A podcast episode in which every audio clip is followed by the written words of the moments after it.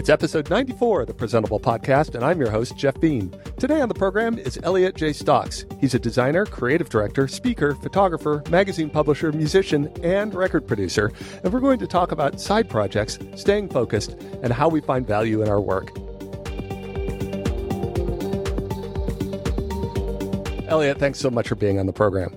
Thank you for having me, Jeff. Lovely to be here. Uh, tell you what, that's quite a resume. And actually, I left something off, which is that you and I spent some a number of years working together uh, on Typekit. You are our creative director. Yeah, we did. That was fantastic. That was my first uh, creative director role, in fact uh, I somehow convinced you to come and join us after we had already gone to Adobe. So here I was taking you from your brilliant and creative career as a freelancer into a 15,000 person company and throwing you into the political mayhem. and it was a great uh, it was a great experience though it was it was fantastic i think it was really soon after the acquisition or what i think you guys had moved you just moved into the adobe offices so you're kind of yeah. Just about in the mothership. Yeah, yeah, we were we were becoming assimilated, uh, which is good, which is our we, something we really wanted to do, right? Of course, to to get in there and to really be able to affect change and set Typekit up properly into the Creative Cloud and all of that stuff. Mm. Um, uh, and yeah, it was. Uh, I think it was a fun opportunity. It was. Um, it was kind of a wild time. Yeah, it was. It was fantastic, and it was. I, I think we kind of just got to do what we wanted to do for a really long time as well, and shaped things kind of the other way. You know, like Adobe kind of ended up doing a lot of things that we wanted to do, which was nice. yeah, no, you know, it's interesting. People have asked me because it's not called Typekit anymore, right? Like you can kind of oh, dig, you can kind of dig in, and it's still find sort of references to Type Typekit and stuff like that in the the Adobe website. But that was, I think, about a year ago when they finally moved the brand and called it Adobe Fonts, and it actually made me really pleased um, I yeah, mean, obviously, I love that brand and the work that we put into it, and I thought we did a wonderful job at all of that. But it also felt like the ultimate sort of like we we made a bunch of change over there, and it was sort of acknowledged by saying, okay, we don't have Adobe Fonts and Typekit, we just put it all together, and what has become that whole team unified into something that just is fonts at Adobe. Yes, yeah, yeah, exactly. As you say, it's kind of kind of the end goal. Um, and I, I, we have like a nice there's a there's a Typekit alumni Slack going on, which is really nice. So that that the icon is still alive somewhere you know, and it's kind of still holding a group of people together, which I, which I really love. That's fantastic. Yeah, that's great. And so you you and I sort of uh, we, we crossed paths in a number of different places, but I know you had been very prolific in your writing and speaking about typography. I had been following that, but I would love to hear the story of how you sort of got there and the various things that you've done, and then we can get to all the stuff that you do now and how you sort of balance and juggle and find uh, find the find the time to to satisfy the, all your creative pursuits. Yeah. Okay. Yeah, that sounds good. I mean, I guess like um like most things, it's a, a, a case of a lot of happy accidents and and just sort of doing things and trying them out, and then um, so suddenly they're your job now, uh, which is you know that's, that's, that's a good way of doing things, I guess. Um, but yeah, I I, uh, I guess I got um, into into type with uh, I, I kind of went the the different route to a lot of people where I was in uh, doing, I was a web designer, I was doing web design and just kind of enjoying it for a number of years. And I had a couple of jobs and gone into working for myself and was having fun doing lots of freelance stuff. And then I ended up, um, it was it was around this time where fonts were becoming supported through uh, the latest web browsers. And it was just before Typekit and, and some of the other folks in, operating in a similar space appeared. And, uh, but I was kind of uh, getting dissatisfied with web design and wanted to make something that would last. I mean, you know what it's like. You design a site and it's you put all this work into it and then it vanishes after a couple of years or maybe you mm. do like a landing page and it's gone within a few weeks or something yeah. and um, yeah you know the web is great because you can just change things once they're live and that's awesome but there there is something about the ephemeral intangible nature of the web and it was it was kind of calling me to to do something different so i ended up kind of deciding hey i'm going to do a print project i've done little bits of print design but not, nothing particularly um, huge. And I thought, oh, well, I'll dip my toe in the water and make a magazine, which is probably a little bit more than um, I should have done to dip my toe in the water. But, you know, um, youthful naivety and all that. Um, and I thought I'd make a magazine about type and typography because hey, that sounds interesting and that seems to be a big thing in the web at the moment. And yeah, I'm kind of interested in that. But I mean, I was a complete noob at the time. I had no idea what I was doing really. But um, I made this magazine, Eight Faces, which um, was very much scratching my own itch to just have something printed out there in the world and to kind of look look at this whole type thing. Um, and then it, it sold out. Um, I think we printed like a thousand copies of the first one. Something it sold out in um, a couple of hours, and other people were in, into it, which was which was hugely. I had I had no idea. I'd, I'd created a little bit of a mailing list, and there were some decent subscriber numbers to that. But it was really just something I'd done for myself. Um, so when it when it was a, it suddenly everyone wanted it, and and we sold out, and suddenly it's a, a real thing, and that kind of led me into uh, all sorts of all sorts of stuff. One of them being publishing projects in general, um, but also it's you know I just learned so much about type and typography through partly through you know physically putting together a magazine together and typesetting, but also because it was about type, very meta. So all of the people I was interviewing, um, that was a very educational experience as well. Um, and I think it was maybe half, just over halfway through Eight Faces' run, like maybe around issue four or five, where uh, I guess we started talking um, about doing something together for Typekit. And it was funny because I remember once I'd been at Typekit for I don't know a good a good year or so, and I was chatting to maybe it was Ryan Carver or someone there, or, or perhaps um, Sean McBride, and we were talking, and, and it transpired that I'd been hired basically on on the strength of of Eight Faces, which was amusing to me because I was like, what about all those other years of you know web experience and it was no it was on this on the the this side project which was which i think was you know um, not something you can plan for but it was definitely definitely uh, proves the point that if you just you know follow your your interests and create a sort of passion project then that can that can lead to some some wonderful things happening. Ah, that's really funny. Uh, yeah, that so you did Eight Faces. Was that 2008 or 2009? Maybe a little longer later. The first one was 2010 and round okay. to 2014. Because there was, there definitely feel like there was this big surge of interest, and, and this could be entirely biased by my own sort of you know where we were sitting with typekit and and, and everything but a, a, a resurgence in understanding typography at a deeper level. It, it, reminds me a little bit of how everybody started looking at mechanical watches when the Apple Watch came out. You know, you know, it was just like, oh, yeah, wait a minute. There's a whole, there's hundreds of years of history here. Who knew, right? But, uh, but it felt like there was a sort of for about lack of a better term, a renaissance of let's look back and let's understand what's going on here. Because to be honest, we haven't had any typographical control on the web, mm. and we've been messing around with Flash for a little while, and uh, maybe we should learn something about this. Yeah, absolutely. That that was definitely the, the feeling I had at the time. I'd done a, um, I think it was the year before the magazine came out. I did, I was on a, a panel at South by Southwest, um, and it was myself uh, Samantha Warren, uh, Jon Tan, Richard Rutter, mm. um, who went on to do Fontdeck, and um, Ian Coyle, um, who's fan- absolutely fantastic designer. And Ian had said something like the, the well, the eight faces idea kind of came from him. I think he even said, um, you know, if I um, I would rather have eight typefaces to work with and really understand them than you know like uh, you know absolutely everything. And and that that idea of really sort of delving into the nuances to really sort of understanding something very very at a very deep level I yeah really really latched onto. But that that that panel it was about web typography and it was at this kind of quite sort of magical time where, like you were saying, you know, you guys were doing some stuff. The sort of early foundations of I think Fontdeck was happening around then. There were some other people that the technology had opened up the possibilities in that the browser support was. Um,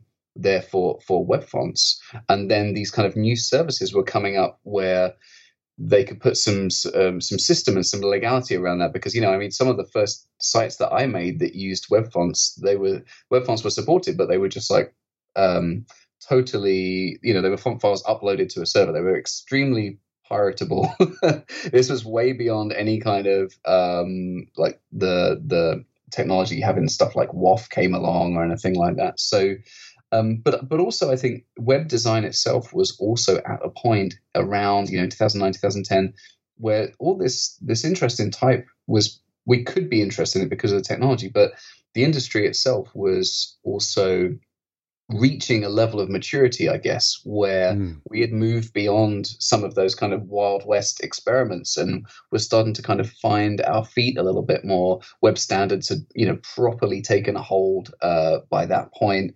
Um, still looking back now, it seems like, you know, we're talking about eons ago. so much has changed since then. But it definitely was a point where web designers felt like everyone was kind of growing up a little bit. And as you say, we were ready to kind of sort of really look back and, and understand all of the history of all this stuff. So that was some of the motivation for starting a magazine. Yeah, abs- absolutely. And and just to kind of there were so many. I mean, the thing about type that I really love is that it's it's kind of just connects everyone. Like you don't need to be a designer or um, be involved, you know, a creative person in, in, any way to still sort of have an appreciation of type. You know, it works on the, a very, very um, subtle, emotive level. You know, it speaks to typefaces speak to people um, in a way that you know it's, it's universal, but also typography. So, like the act of setting type is also something that works on this wonderfully subliminal level where you know it doesn't really matter what typeface you're using, but understanding spacing um, and you know and line length and, and, line height and all of all of these um, things that suddenly on the web people are paying attention to can really set apart you know can make a great reading experience. Um, and and I also really love that. I think that's kind of always been a key thing to me. Like it's not necessarily just about the tools. The tools are a part of it but it's having that understanding. You know you can you can buy some wonderful specialty coffee beans from the best roaster in the world but you can still make a bad cup of coffee if you don't understand the process that goes into it. And I think for me, that's definitely um, a, a, recurrent theme of, of just kind of trying to delve into the process that a little bit more. And when you started Eight Faces, how did you think about sort of the content? You mentioned like the interviews that you were doing p- with people. You'd, you'd call up Erik Spiekermann and, and talk to him about his work in the industry and stuff like that. Was that really you just like reaching out and trying something absolutely new? yeah, it really was. I mean, it was with, I can't describe the levels of uh, naivety, really. I, mean, just, I just emailed a bunch of people, and you know, I'm I'm fortunate to say that thank, thanks to the magazine, thanks to thanks to all the typekit work, you know, I know a lot of people in, in the type industry these days, but at the time, I, I really didn't at all. Um, my my kind of you know crowd was purely you know web folk. I I can't remember how it happened, but I emailed Erik introduce myself, said a little about this thing that I wanted to do, and and and he said yes, and I I just I couldn't believe it, and and, and everyone else did. I, I asked a bunch of people. There's uh, Jessica Hische, who was just kind of becoming very very big on the kind of lettering scene at the time. I think she'd just done the daily drop cap or the mm. very first iteration of that that she'd done, and a, bu- a bunch of folks, and everyone said yes, and I was which was again, uh, I was I was like, wow, now this this is a real thing. Now I have to, I guess I have to do it. And I remember meeting Erik, I went down to London and I um, had lunch with Erik at a restaurant near his house. And I, I tweeted that I was going to do this. I was going to, you know, on my way to London to go to interview Erik for this this thing. I can't remember if I'd said what the magazine was at that point. And I remember Mark Boulton, who at the time I think was maybe doing Five Simple Step stuff, he tweeted saying like, "That would be like having lunch with God." something like that. And I was, I mean, and I was very, you know, I was in full fanboy mode um, at that point. Erik, Erik is now um, a, a, good friend. I'm very fortunate to say, you know, and a great has been a great mentor and collaborator over the years. But at the time, I was, you know, oh my goodness, you know, this is Erik Spiekermann. This is this is the big time. And I was, you know, just, you know, stumbling over my words throughout lunch and uh, and just being very nervous. And I remember that I just, I, we just talked and talked over lunch and had a really great conversation. But it was just kind of um, setting the scene, and I hadn't recorded any of it. And I said, right, okay, well now I'm going to record. I'm going to set my laptop up and record it. And I remember he, he, he, I think he was thought that we'd already done the interview.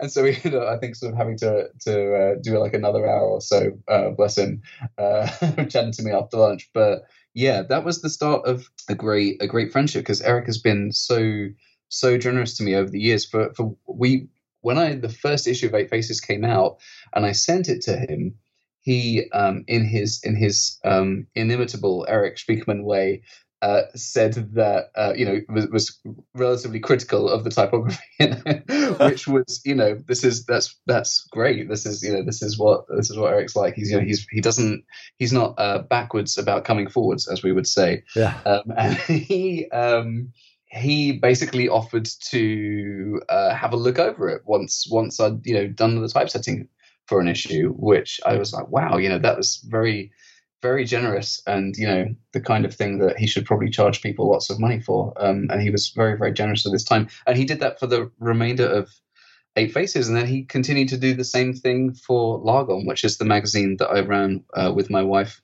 a few years later. So erik was literally our, our resident typomaniac was his original was his title which i think was a, um, a reference to a title he held in uh, another publication um, previously, um, you know, in a, in a, past life, and that was yeah, that was amazing. So Erik is Erik always gets free lunches now. That's our deal. Whenever I'm in London.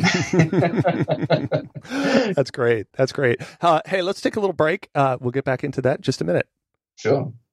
This episode is brought to you by Pingdom from SolarWinds. Today's internet users expect a fast web experience no matter how good your content or how effective your marketing. They'll most likely bounce if your website is loading too slow. With real user monitoring from Pingdom, you could discover how website performance issues affect your visitors' experience so you can take action and uh, do so before your business is impacted. How your visitors experience your website differs depending on the browser, device, the platform they use.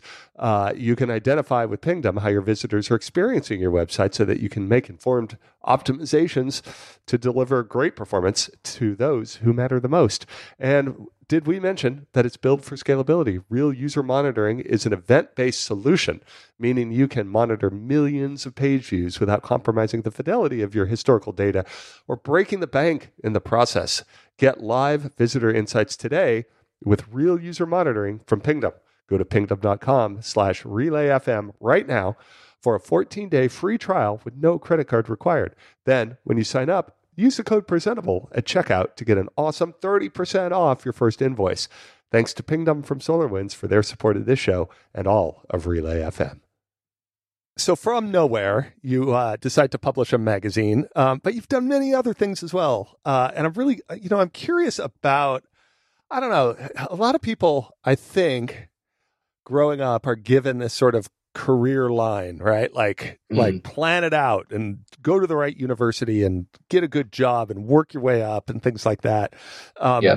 And it can be very difficult to take that kind of risk, really, right? Both a risk, probably some financial risk. I would, I would have imagined, uh, yeah. just a just to start a physical product would have to be, but also uh, what I think holds a lot of us back is a reputational risk. Like I tried and failed.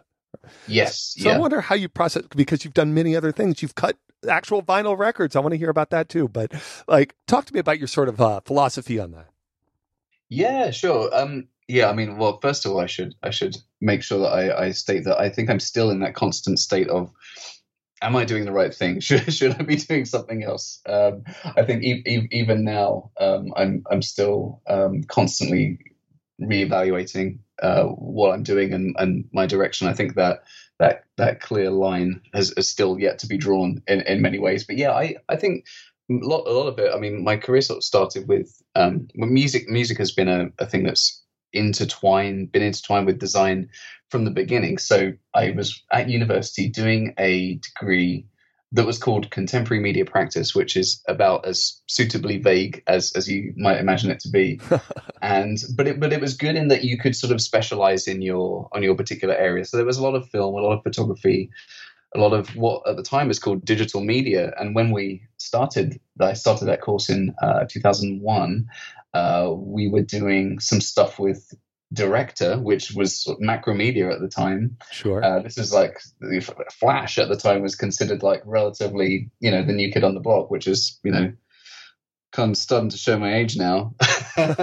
but um, yeah, we were doing some stuff there. But but the, the great thing was it was very open, so you could kind of sort of sculpt it to to your to your whim. And, and so I was making some music, some really terrible music that I don't want to dwell too much on at the time, but I was able to sort of make some flash sites uh, for my music project and then sort of submit them as, as coursework for the university. So my major, my, my final project in the, the final year was um, this kind of interactive. It was kind of a website, but it was like a sort of interactive song where you could slide up. You could play with a mixer, and it would show you some lyrics and making of photos and kind of things to do with the song and, and it was very very silly and extremely self-indulgent. But um, i did that and at, at, the same time as as doing that stuff i was making websites for friends bands. So i, I ended up graduating from university with um, again sort of semi by accident really a portfolio that was very very music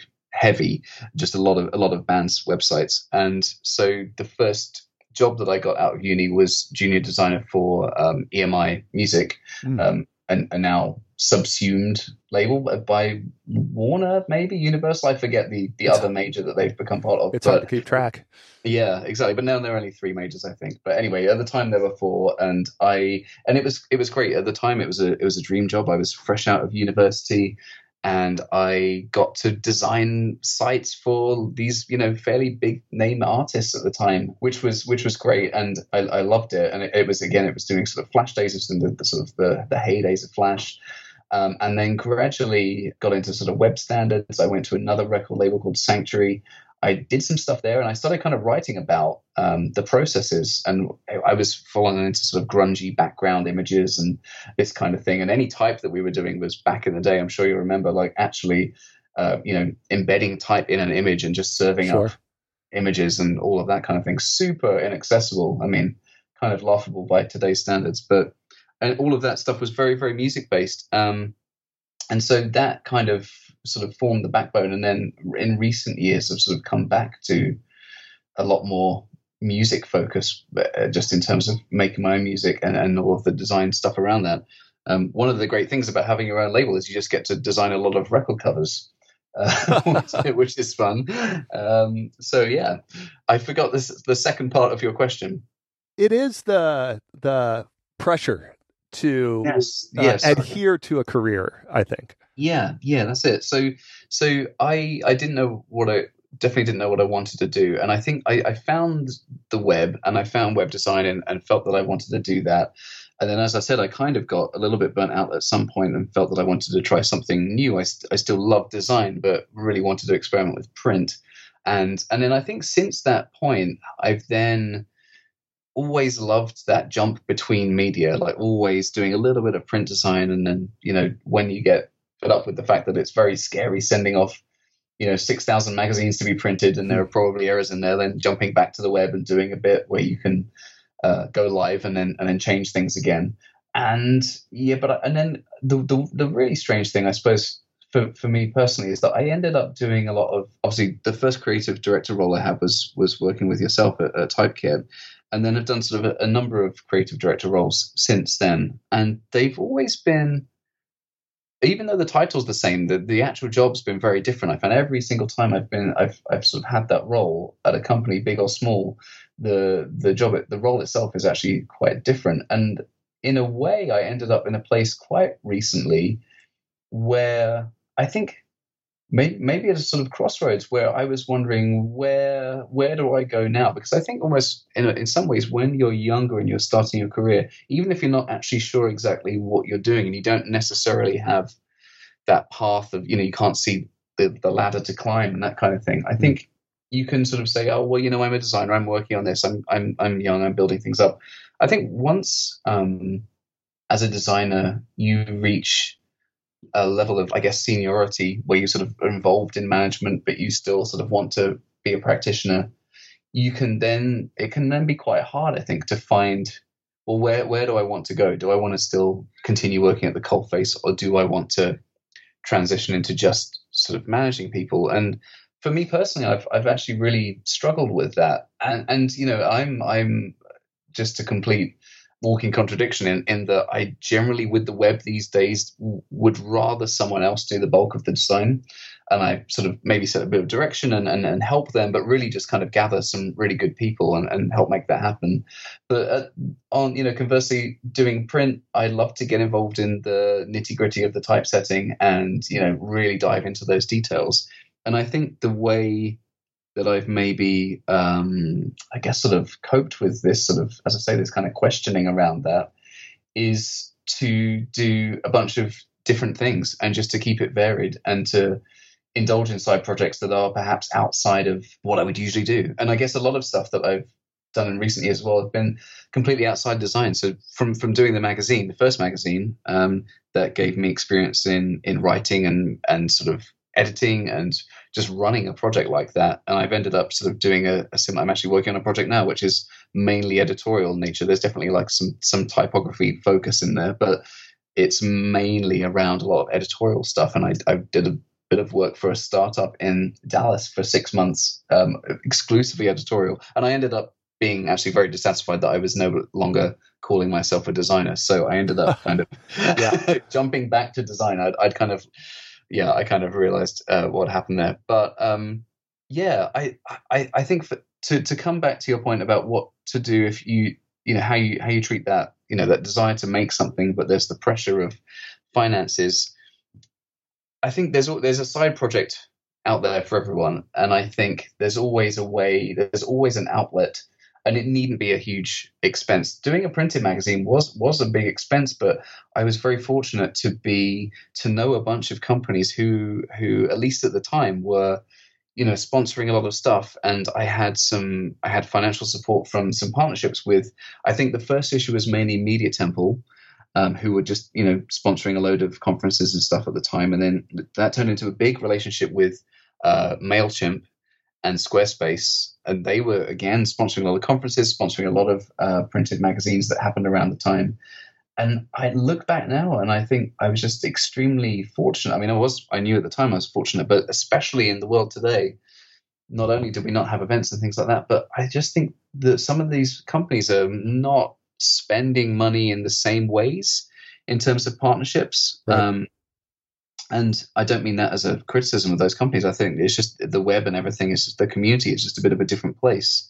And if I'd started Eight Faces now, I don't think I would have had that financial support from companies of that ilk. I think things, it was a very much, um, I was very fortunate to be doing that at that time. And there's just so much more of everything today. Uh, yes. That, that things are more diffuse. And I think that as a result, we, we do have less of a sense of I think what we used to call community in the design world. Um, that's for yeah. sure. Also, frankly, I think so much advertising just goes to Facebook now. Yes, yeah, exactly. There's there's nothing left for yeah. that.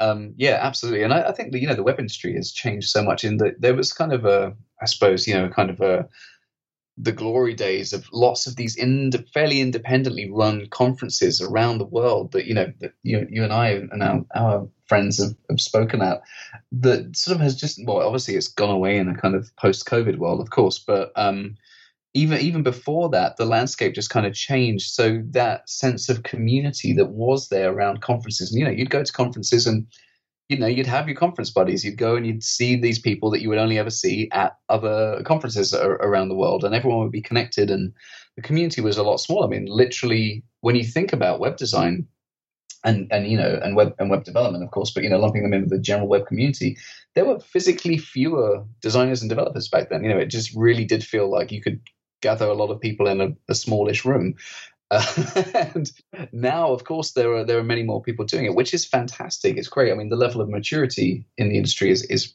is incredible now. But the, the downside to that is that there isn't quite the same sense of um, of community of everyone sort of trying to sort of pave the way together. It's, it feels slightly less close now, which which is which is a shame. You know, it's it's interesting. I see that in that sort of phenomenon ha- happening in other industries, adjacent industries. So, through the work uh, that I do on the investing side of things, uh, let me think of an example. Oh, a great example is sort of development that was happening a couple years ago on the blockchain and seeing like oh there's conferences where there's 200 people and they all know each other and it feels very much like web design when i was getting started you know web design 15 years ago where somebody does something and literally everybody in the community notices you know that sort yes. of thing um, and i think that happens in different pockets and um, and frankly things you know that are coming behind us there's probably niches within web design and development uh, and things like that. There's probably whole communities of people doing.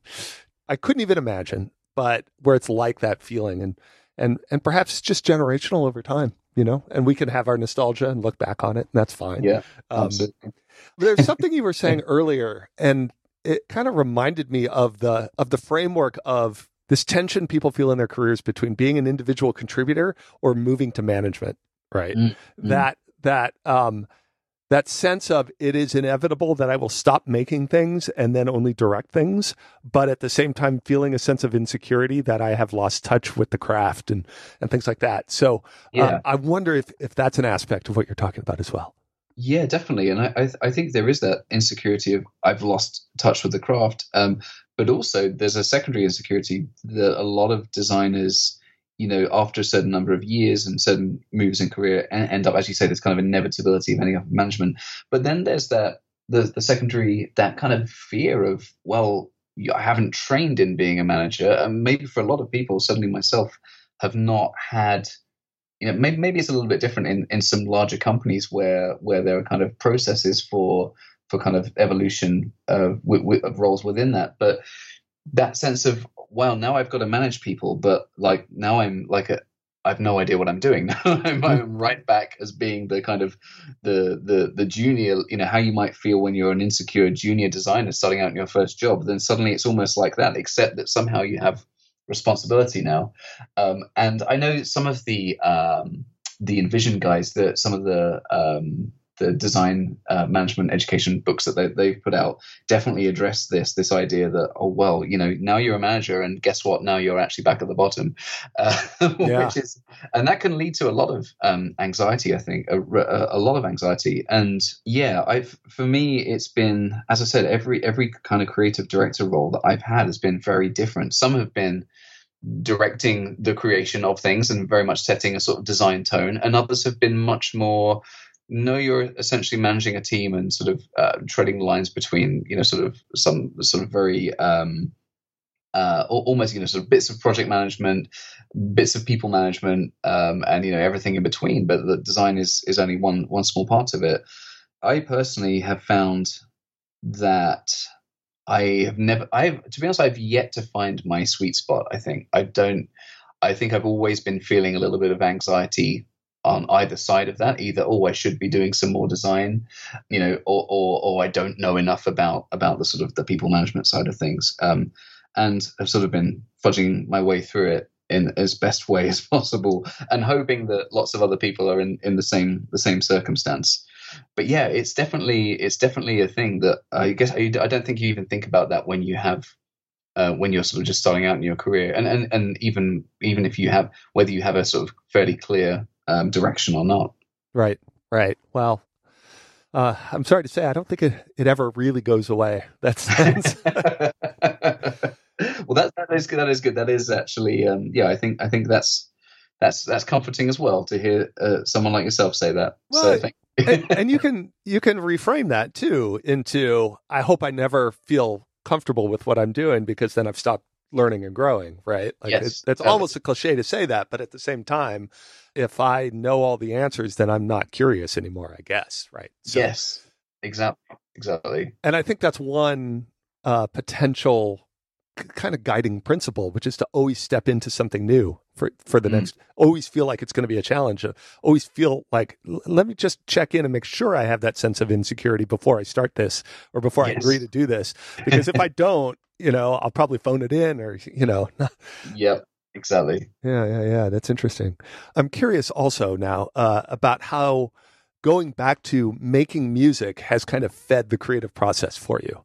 Yeah, and that's um, almost as a slight kind of answer to to the last question, really, as well. I think partly like a, lot recently that I've learned about music, and and, and I mean more on the kind of because I sort of make electronic music. It's very heavy on the sort of engineering side of things, so sort of understanding music music production um, as as well, and and that is definitely something where I felt that I've been able to feel very uncomfortable and and but but then you know get that reward of hey I feel good because I really feel like I'm actually learning something here that I'm that I'm I'm pushing myself beyond my comfort zone for sure. And I've I've definitely felt that recently. And music has been it's one of those strange things where I had this, I had this realization a few years back where I've been making music for a while and I kind of transitioned into doing a different kind of thing. And I I got some some cheap analog synths and had been making some stuff with the hardware, and I really loved just twiddling twiddling knobs and pushing faders. and you know, there is something to be said for for doing that, for having that really um, that that very um, tactile experience with something, which again is you know this is just plays into all of those um, things around like like like you say before you know if you have you know, all of the choice of everything or sort of with digital music you have all of the the streaming service you have absolutely you know the choice of anything. But actually suddenly there's a resurgence in vinyl because people want to connect with with music on a on a kind of very real tangible level.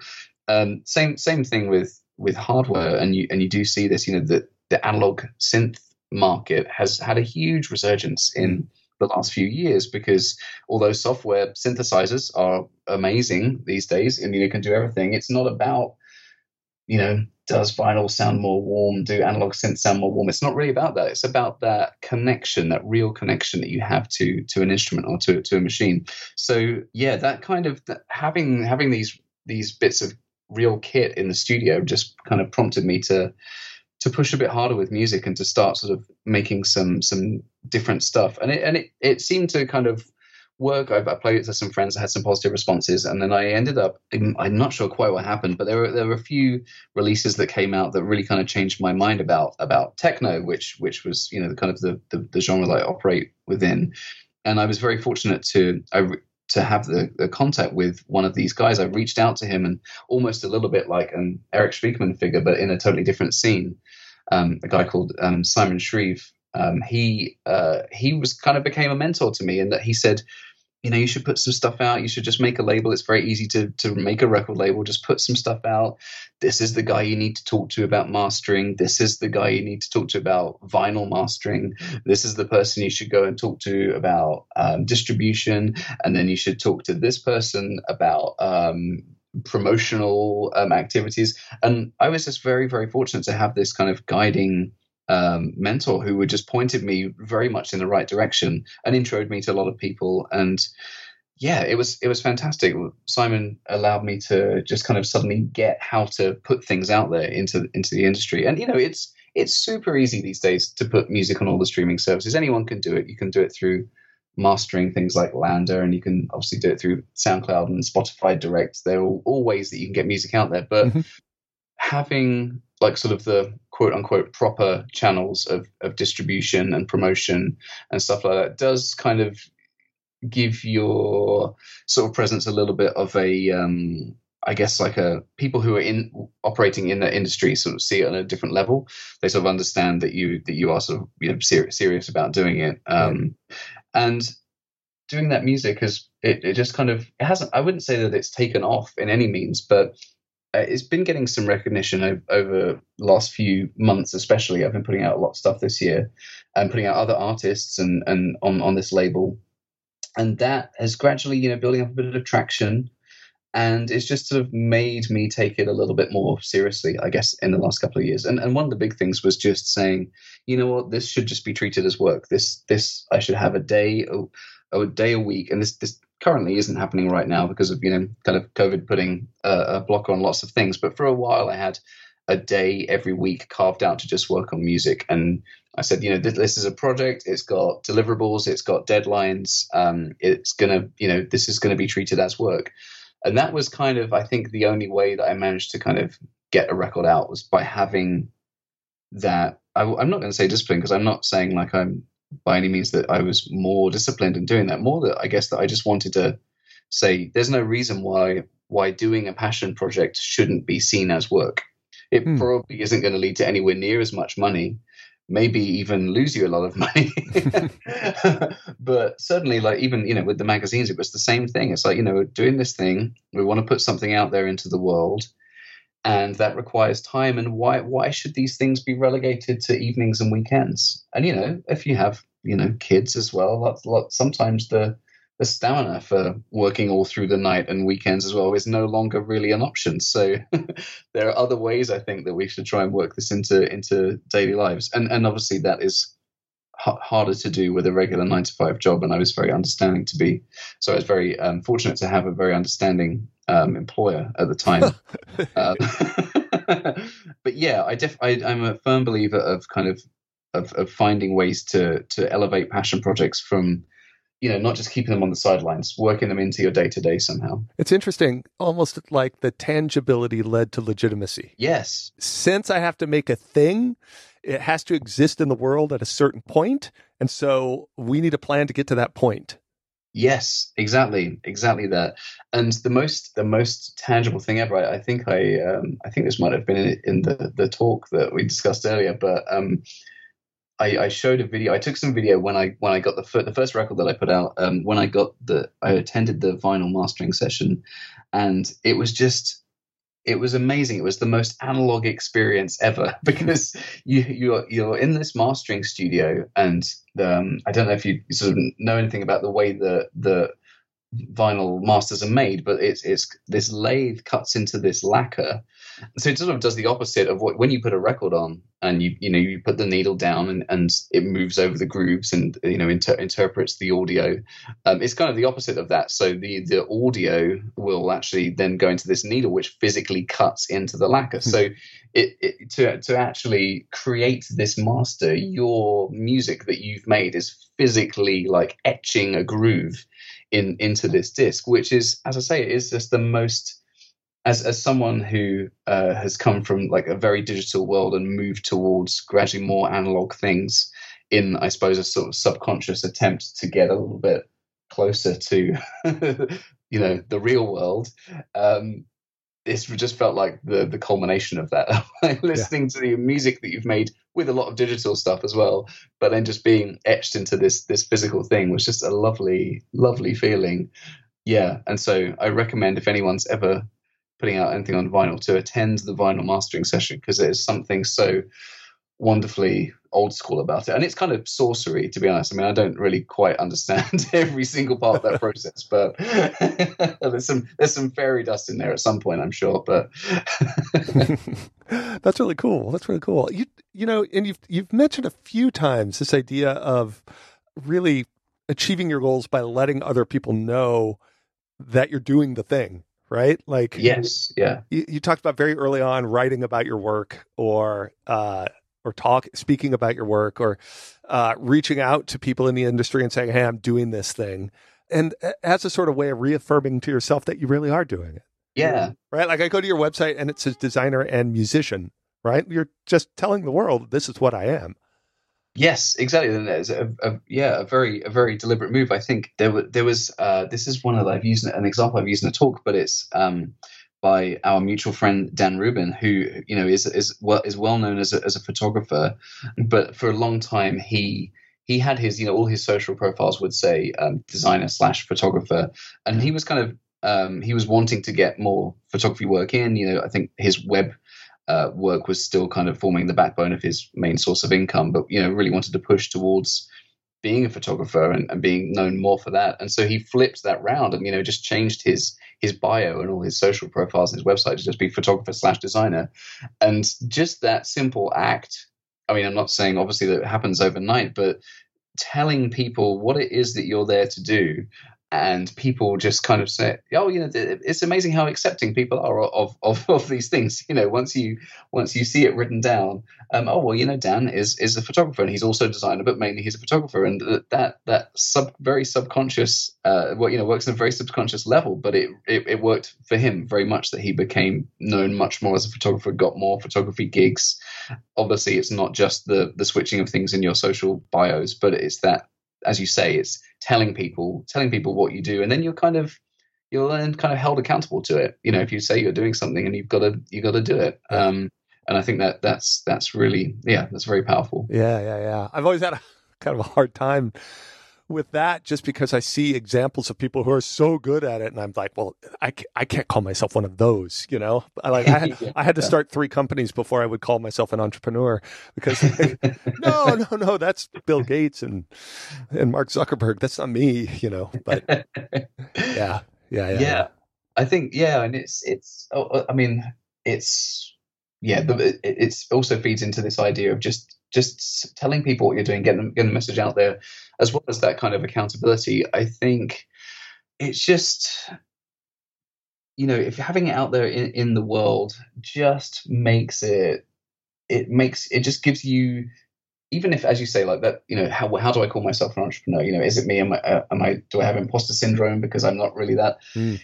It's just just putting it out there. It gives yourself the. It's almost like a relief. Like if I'm calling myself this, then I can legitimately do this with my time.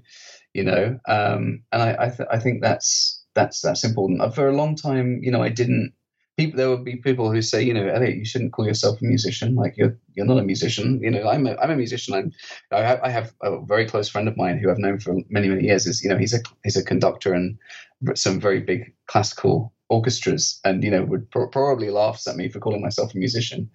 But I guess you know I'm, my my attempt is that you know this is the thing that I do with my time, and I want that to be take up more of my time actually. So it's a kind of deliberate move to to try and um, sort of brand myself as that. I guess. I like that. I like that a lot. So where can we uh, where can we find out more? Um, so I recently relaunched my website. I had I didn't have a, portfolio for years and years and years, um, and I didn't have. Well, I did have a personal site up and a personal blog, but like most people, kind of sort of stopped blogging, um, and my personal site was very very out of date. So when COVID hit and I lost my job, I used some of that time to say, "Hey, I'm gonna I gotta get a new site up and have to relearn front end uh, all over again and like CSS grid and all of these things which didn't exist uh, back in the day, which was actually quite fun. There was something very zen about getting back into a bit of front end development, knowing that it was only for my personal site and you know I wasn't having to build like a you know a React app for someone or something like that. It was actually very liberating. Just kind of, you know, there's no right or wrong answer really with this stuff. You know, it, you write something and either it works or it doesn't work. Um, there's no, there are no politics or that all of the, it's not open to interpretation in the way that design is. So that was quite nice. So I, I relaunched my site. It's at elliotjaystocks.com and my musical project can be found at um, uh, otherform.uk. Um, and I have all of, all of my social profiles are my, my full name, so I'm easy to find there. So yeah, easily easily hunt downable. Fantastic. I will put links to that in the show notes. Elliot, thanks so much for being on the program. This is great. Thank you for having me, Jeff. Lovely talking as always. And that's another episode of Presentable. Hey, got any questions? You can email us at hello at presentable.fm or get in touch via Twitter by following Presentable FM. We hope you've really enjoyed the show, and if you do, could you take a moment and give us a rating on iTunes? It really helps, and we'd really appreciate it. Thanks for listening, and until next time, I'm Jeffrey Veen, and this was Presentable.